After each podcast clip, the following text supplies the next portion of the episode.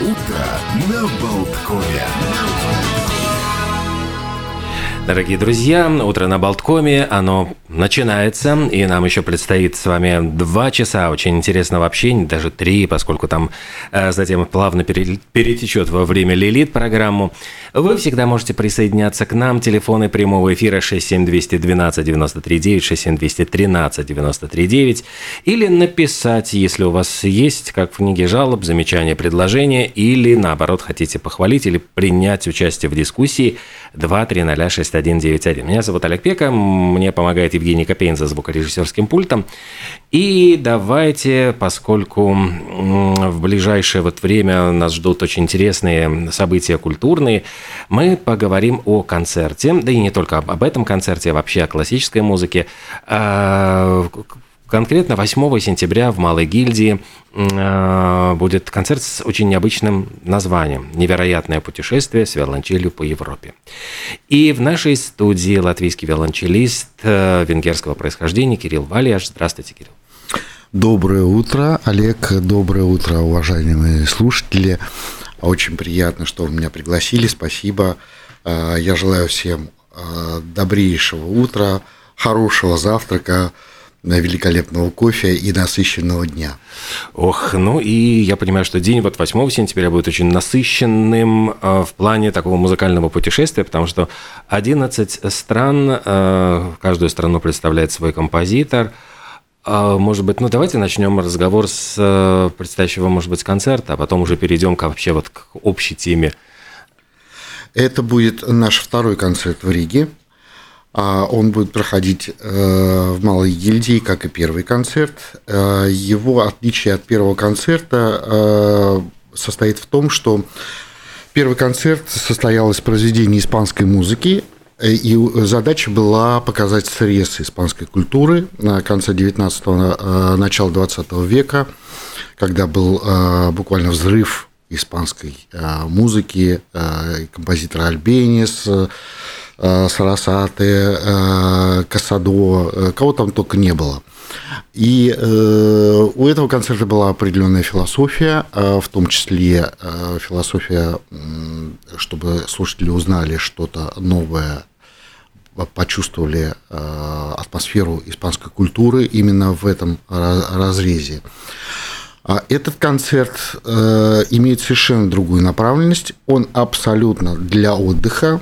Э, у него нет никакой особенной философии, так же как и нет особенной философии у людей, которые приезжают на отдых куда-нибудь в Рим или в Париж. Они выходят на балкон какого-то а, в отеле или в какой-то квартире видят красоту, и вот эту красоту они принимают, а, получают от этого удовольствие.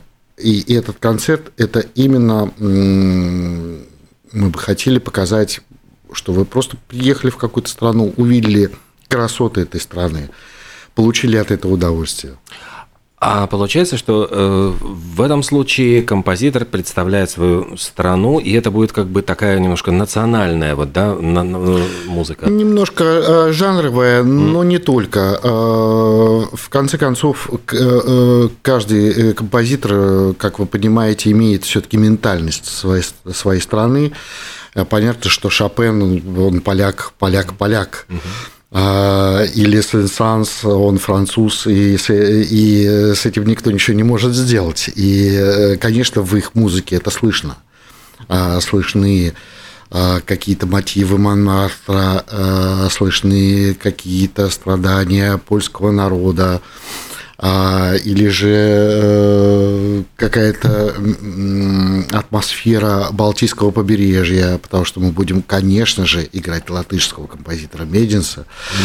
Mm. И э, это очень красивая музыка э, с тоже со, со своим характером, со своей ментальностью. Сразу вспомнил Петра Вайля с его гением места. То есть, вот, в принципе, да, конечно, это, конечно, конечно, да. конечно. Это абсолютно атмосферные произведения, и мы э, преследуем задачу э, никакой философии, а просто мы попытаемся создать э, атмосферу путешествия по разным странам.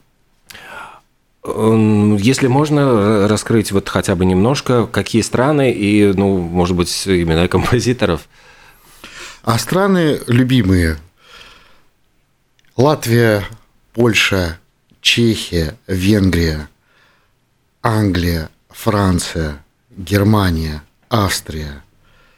Ну, и можно предположить, в принципе, э, композиторов, я не знаю, если Австрия, то Моцарт. Шуберт. Шуберт. Шуберт. Хорошо. Да, причем, а, причем необычно. А, мы будем играть переложение, а, фортепианное переложение Шуберта. А, мы играем музыку, которая нам нравится. И, э, конечно, мы включили в программу произведения а, композиторов, которых, которых мало знает публика. А, это, например, такой композитор Сквайр, английский, потому что как только мы начинаем говорить об Англии, ну, кого вспоминают э, люди? Э, это либо Бриттон, это либо Персел. Угу. И все. А тут какой-то Сквайр. И понятно, что, услышав э, это имя, народ э, подумает, ну, а, а кто это вообще такой? А может быть, даже и не стоит ходить на этот концерт – потому что мы его не знаем. И, а, и на самом деле они имеют право не знать. А, и, и это не стыдно. Но, может быть, это интересно, потому что это очень хороший композитор.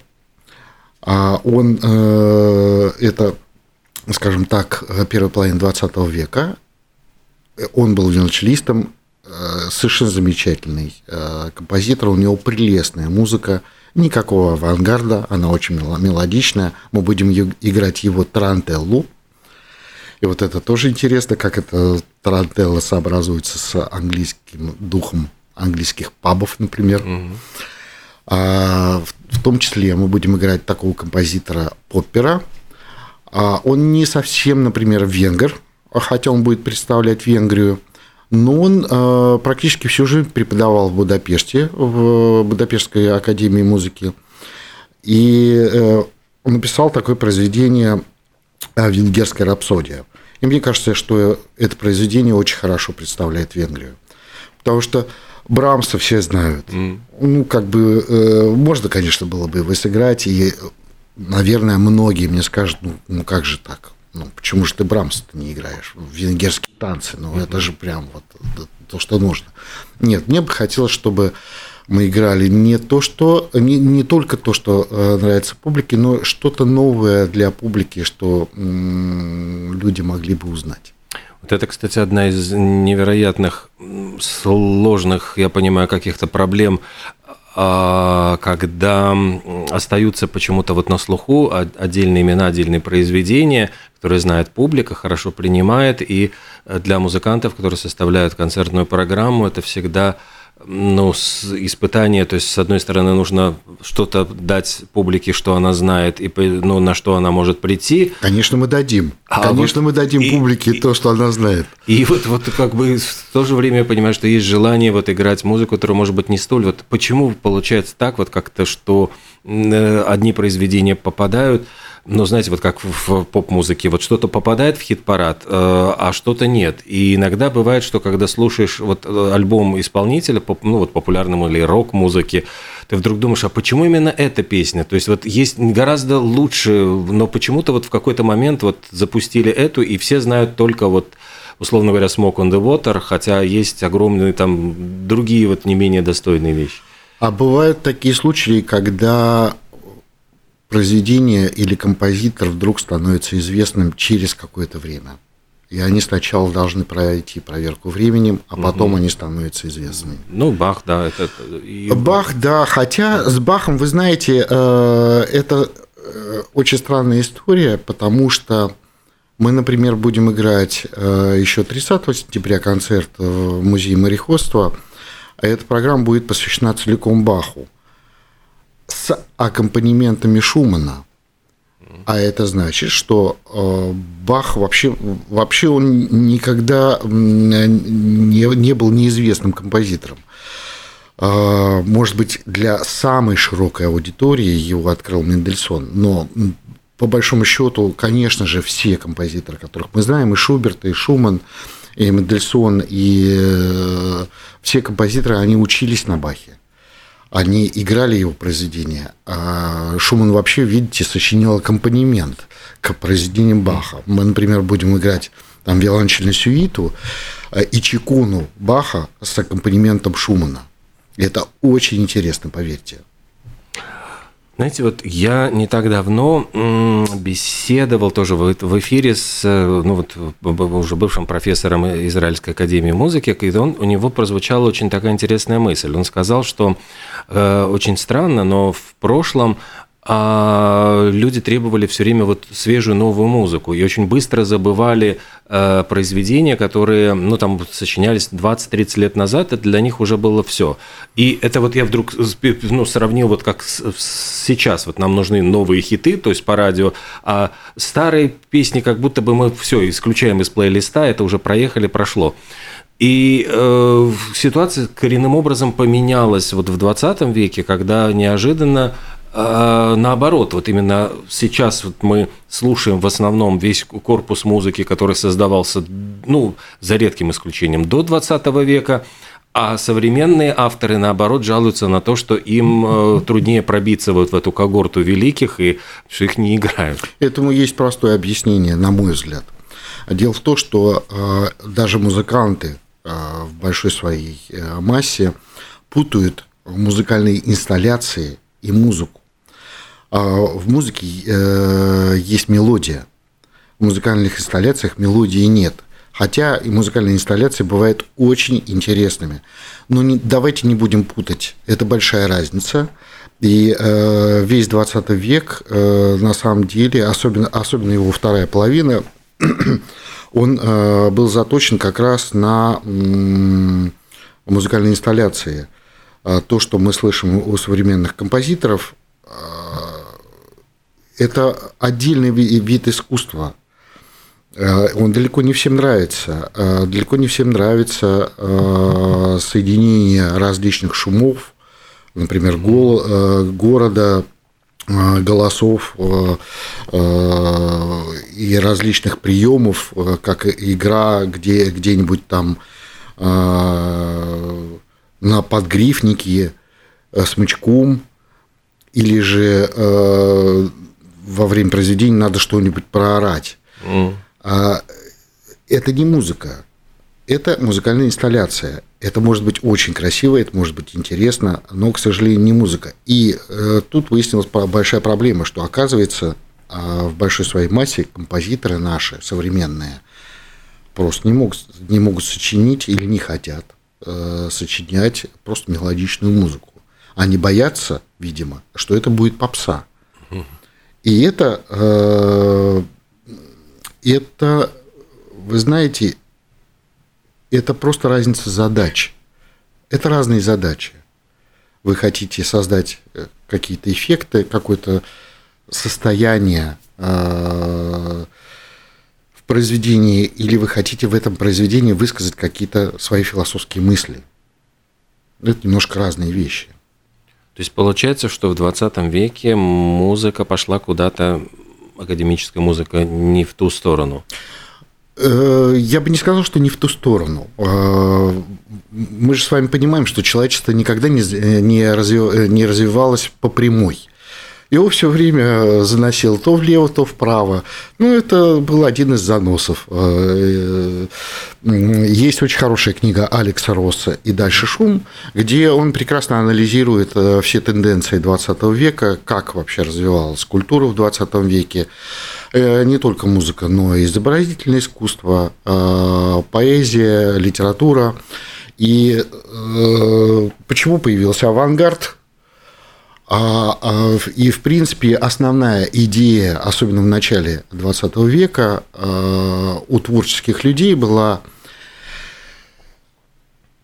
показать прекрасное через ужасное. Они пытались от, отталкиваться от ужасного, от того, от того, что происходило в их жизни, и пыта, пытались это ужасное преобразовать в прекрасное. Поэтому, например, появился авангард, кубизм, вот эти вот музыкальные инсталляции э, стали а, появляться. А, один из ярчайших примеров э, был такой композитор Зингер. Он написал «Реквием», где э, звучат только голоса. Голоса известных людей в перемешку. Это очень интересное произведение. Но опять-таки я не, я не могу его назвать mm-hmm. музыкой. Это не музыка. И сейчас, конечно, мир начинает меняться. Э, на мой взгляд, произошла смена эпох. Э, не знаю, ну где-то там в начале 2000-х годов, и потихонечку, потихонечку все начинает меняться. А в какую сторону и в чем это, эти изменения прослеживаются? То, что я вижу, выражая, э, выражает большую надежду, что мир глобально меняется к лучшему, Почему я так оптимистично смотрю в будущее? А, потому что я вижу, что происходит в э, мире исполнительства, и мне это нравится. Мне нравится, что э, сейчас вот в, авангарде исполнительства э, стоят барочники. А барочники, они много же интересных вещей делают. Например, они на скрипках играют без мостов. Это для широкого слушателя могу пояснить. Мост – это вот то, что э, крепится на скрипку, чтобы скрипка держалась на плече, чтобы можно было поставить скрипку на плечо, и она не сваливалась. Как бы. На самом деле э, много известных музыкантов играла без моста и играет без моста, потому что мост – это костыль. Они так об этом и говорят. И э, вы, конечно, можете всю жизнь проходить на, костылях, на костылях, ну просто зачем?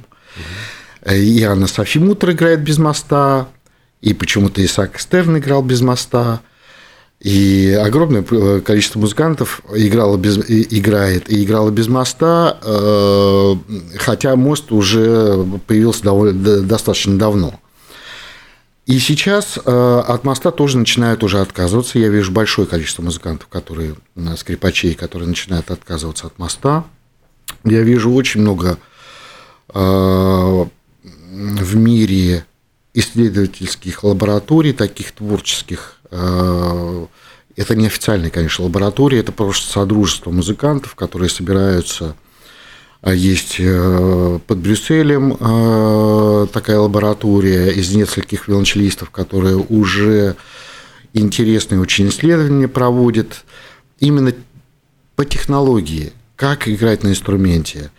Потихонечку они начинают оживлять ту старую школу, которая ушла э, из-за всех этих перипетий, которые происходили в 20 веке, а, на мой взгляд, может быть, со мной не все согласятся, а, что произошло в 20 веке глобально, а, что э, в процессе всех революций, войн очень много талантливых людей, а талантливые люди, интеллигентные люди, у них есть одно качество – они беззащитны.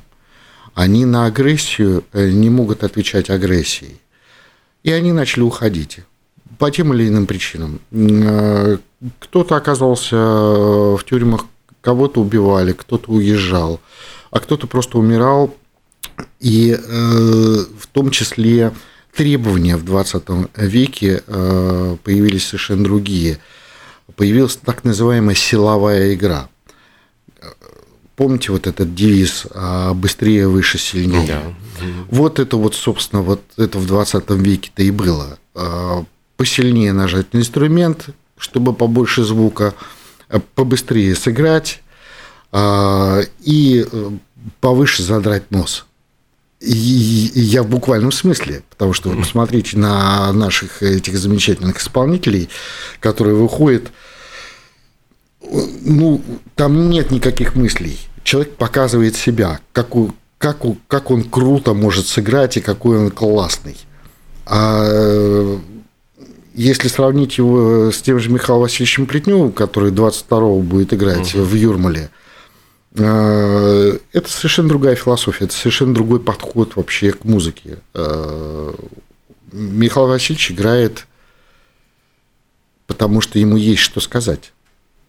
Он рассказывает со сцены свои идеи, свои мысли. Это интересно. И этим отличается э, глобально э, то, что происходит в современном исполнительстве, и то, что происходило в старой школе.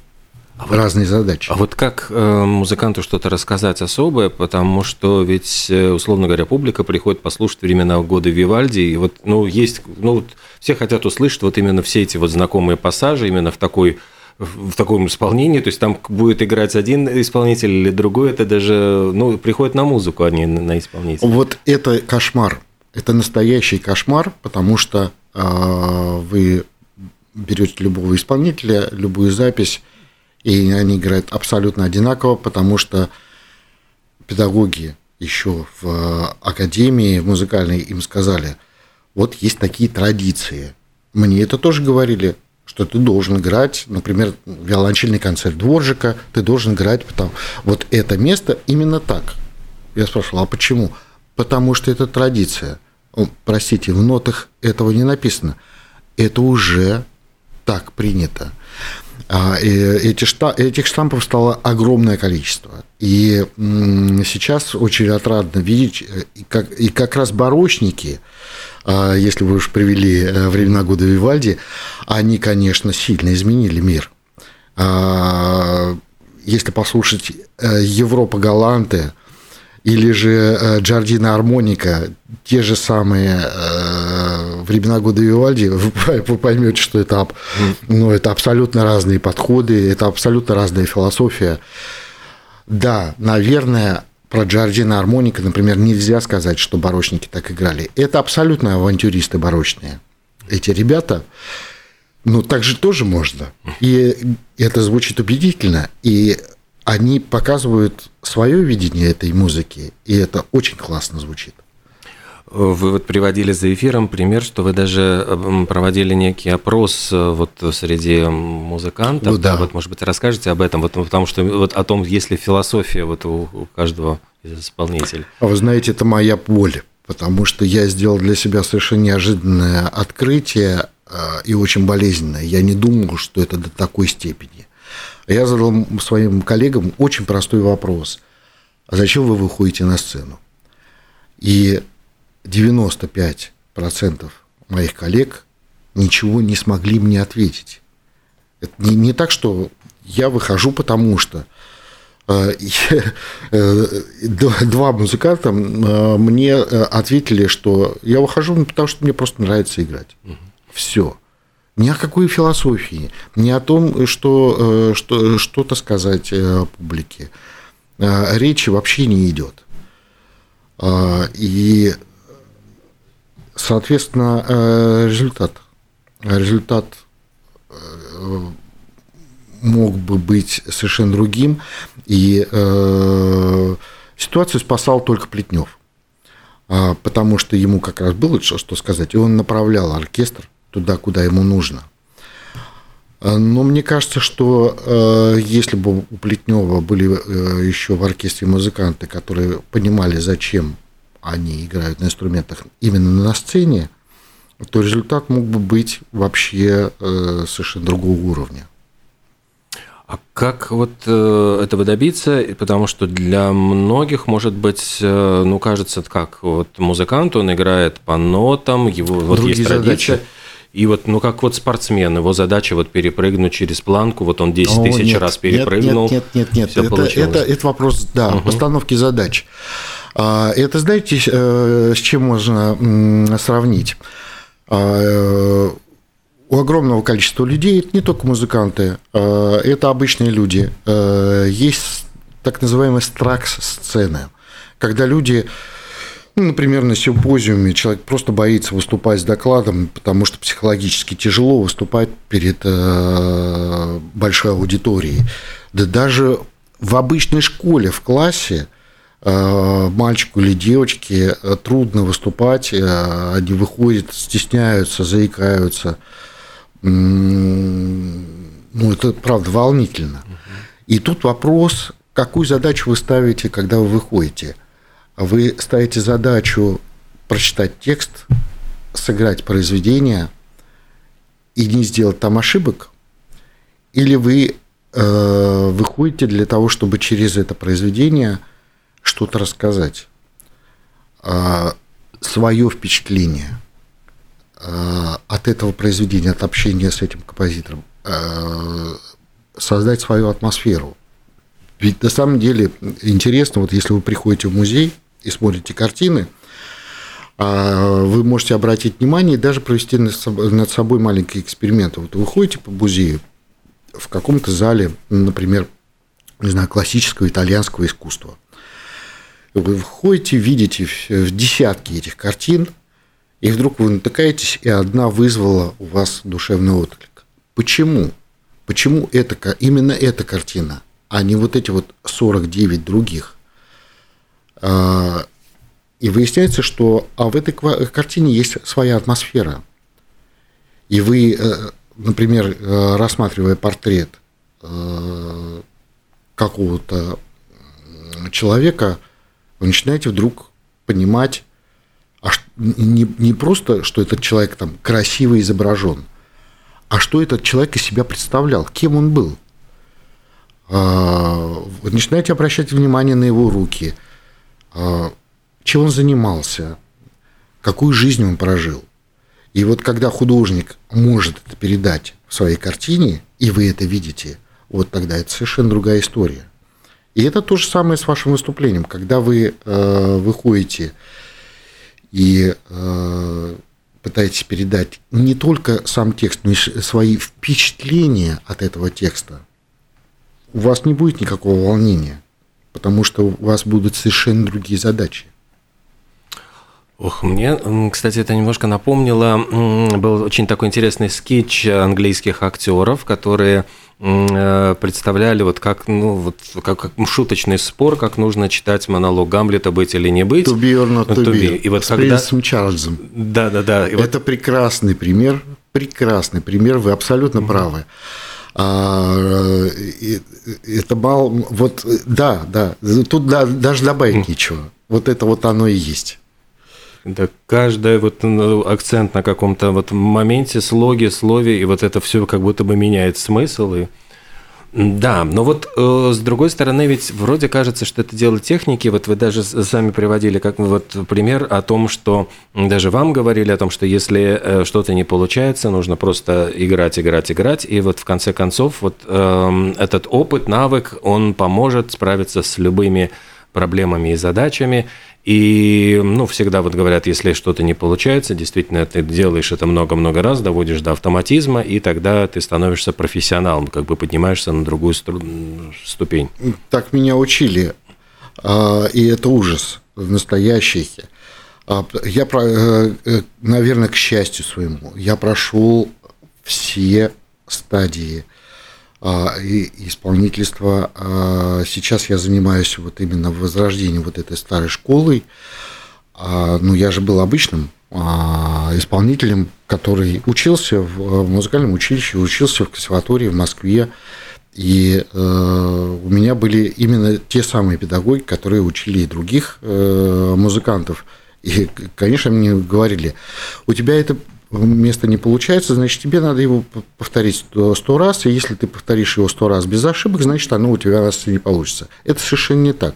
Потому что как только ты выходишь на сцену, а, ну, даже с медицинской точки зрения а, меняется тонус мышц, совершенно по-другому работает голова, и э, все меняется, и ты начинаешь слетать в технических местах, э, да даже не только в технических, я уже не говорю, какие были серьезные проблемы с интонацией, да, с, с обовражением, с самореализацией, потому что выходишь, ну ладно, там технически что-то не получилось, но когда ты понимаешь, что ты сыграл совершенно не то, что ты хотел, вот это настоящий ужас.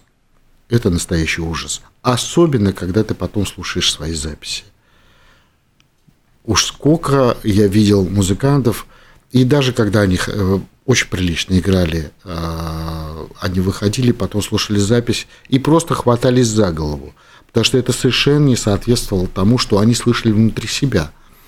И вот один, кстати, а, одна из особенностей а, старой школы заключается в том, что вы абсолютно адекватны.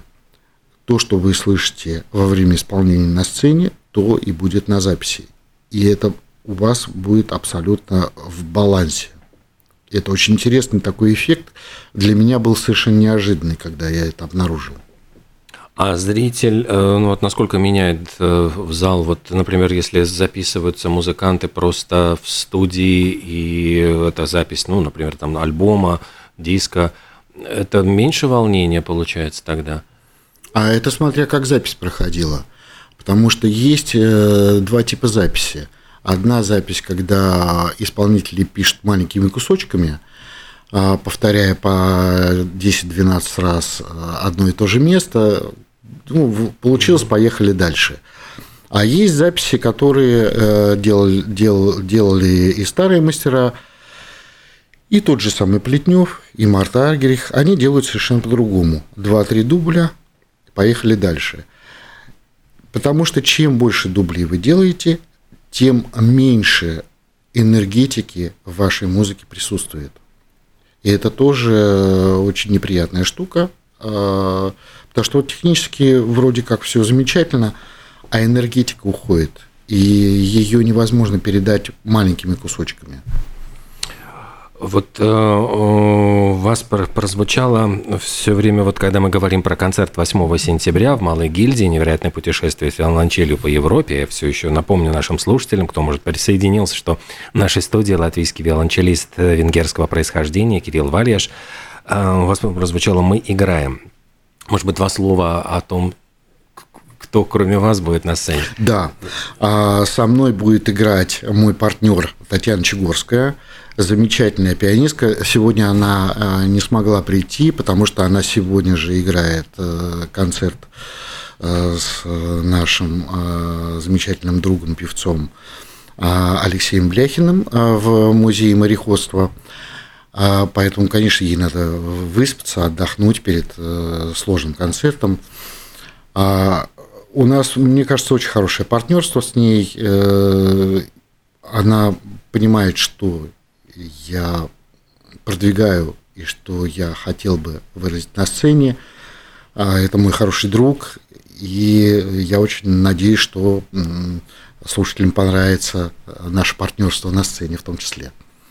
Здорово. Тогда, может быть, вот о том э, слушателе, которые придут на концерт, вот этот, э, в самом деле, страх, может быть, перед новыми именами, насколько он преодолим и насколько вот э, есть, вы, как, как вы чувствуете, вот когда аудитория готова просто от, ну, открыться вот к чему-то новому, просто прийти вот для того, чтобы довериться э, тем, кто подготовил концертную программу, и они понимают, что вот да, мы не знаем, может быть, этой музыки, но мы верим, что это будет интересно, классно, нас это захватит, и мы получим удовольствие. Ну, давайте честно.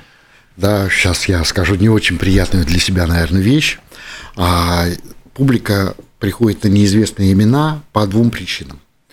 Первая причина – это известный, известный исполнитель. Я э, не могу про себя сказать, что я настолько известный исполнитель, э, что могу себе позволить сделать концерт только из имен не, неизвестных широкой публике композиторов. Поэтому мы э, немножко обманываем публику mm-hmm. и делаем такую золотую середину. Мы играем и э, широко популярные произведения, как, например, Ноктюн Шопена. Mm-hmm и э, не такие известные, как э, та же самая венгерская рапсодия а Поппера. Это э, очень хорошие произведения, оба э, очень красивые. Но понятно, что одного композитора очень хорошо знает публика, а второго композитора немножко меньше. Ну, я вот пытаюсь соблюсти вот этот баланс разумный. Ну и будем надеяться, что вот э, для себя, может быть, публика, открывая новые имена, будет расширять тоже свои горизонты. Конечно, потому что э, мне кажется, что учиться можно всю жизнь. Это всегда интересно. И э, это одна из частей э, нашего развития э, жизненного. Мы не можем стоять на месте. Мы либо деградируем, либо развиваемся. И мне бы очень хотелось помочь Э, тем людям, которые приходят э, к нам на концерте, развиваться э, дальше, изучать что-то новое и я могу единственное, что гарантировать, на нашем концерте не будет никакого авангарда. А, вот я, когда, проводя параллели с литературой, вот у Веллера была какая-то очень интересная мысль о том, что все-таки вот 5-6 э, имен, вот э, они всегда на слуху, и поэтому вот когда э, вот э, происходит какая-то смена, то есть вот, э, я не знаю, вот среди поэтов вот есть 5-6 имен, которые там Мандельштам, Пастернак, Ахматова, и вот если вдруг кто-то вклинивается, то значит кто-то выпадает вот из этого списка, и он приводил как будто бы пример, вот когда ну, человек несет несколько арбузов, он, он может унести несколько. То есть, если Нет, он... Олег, Олег, Олег, здесь да. совершенно по-другому. Давайте мы Представим себе, что а, у нас есть компания. Компания латыш, француз, а, англичанин и американец. И понятно, что это люди с разным культурным багажом, а, с разной ментальностью и с разной школой. Поэтому, когда вы начнете с американцем разговаривать о композиторе Янис Мединс, mm-hmm а, ну, давайте так, 90%, что он не знает об этом композиторе.